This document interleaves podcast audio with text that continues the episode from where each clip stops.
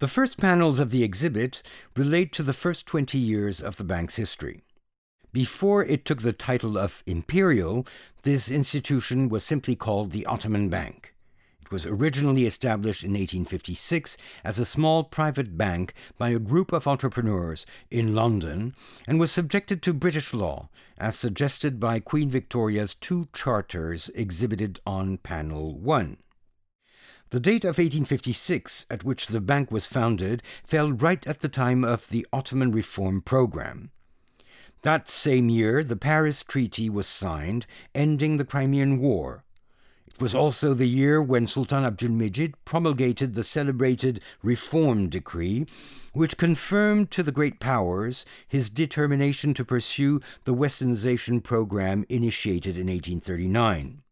Among the reforms envisaged, that of the financial and monetary systems encouraged the establishment of modern financial institution. This call, combined with the appeal of profits to be reaped from a still largely untapped economy, were the major incentives behind the decision to engage in this financial and commercial adventure. Despite a difficult start, especially due to the competition of local bankers, the Ottoman Bank managed to graft itself upon the Ottoman market. In order to compensate for still very modest returns, the bank soon engaged in the path of short term advances to the Treasury and state loans.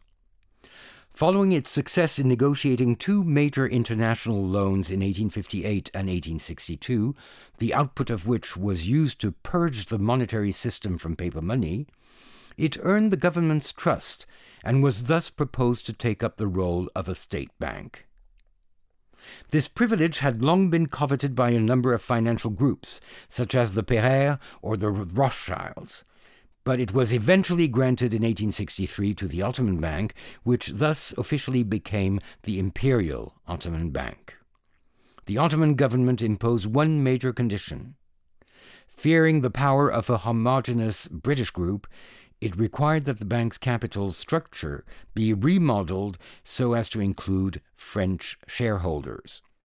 Thus came into being a hybrid bank with Anglo French capital its decisions taken by two committees in London and Paris and implemented by a general management in Istanbul. An amusing detail of this change of identity can be seen in the cash book displayed on panel 2, where the language shifts from English to French on June 10, 1863.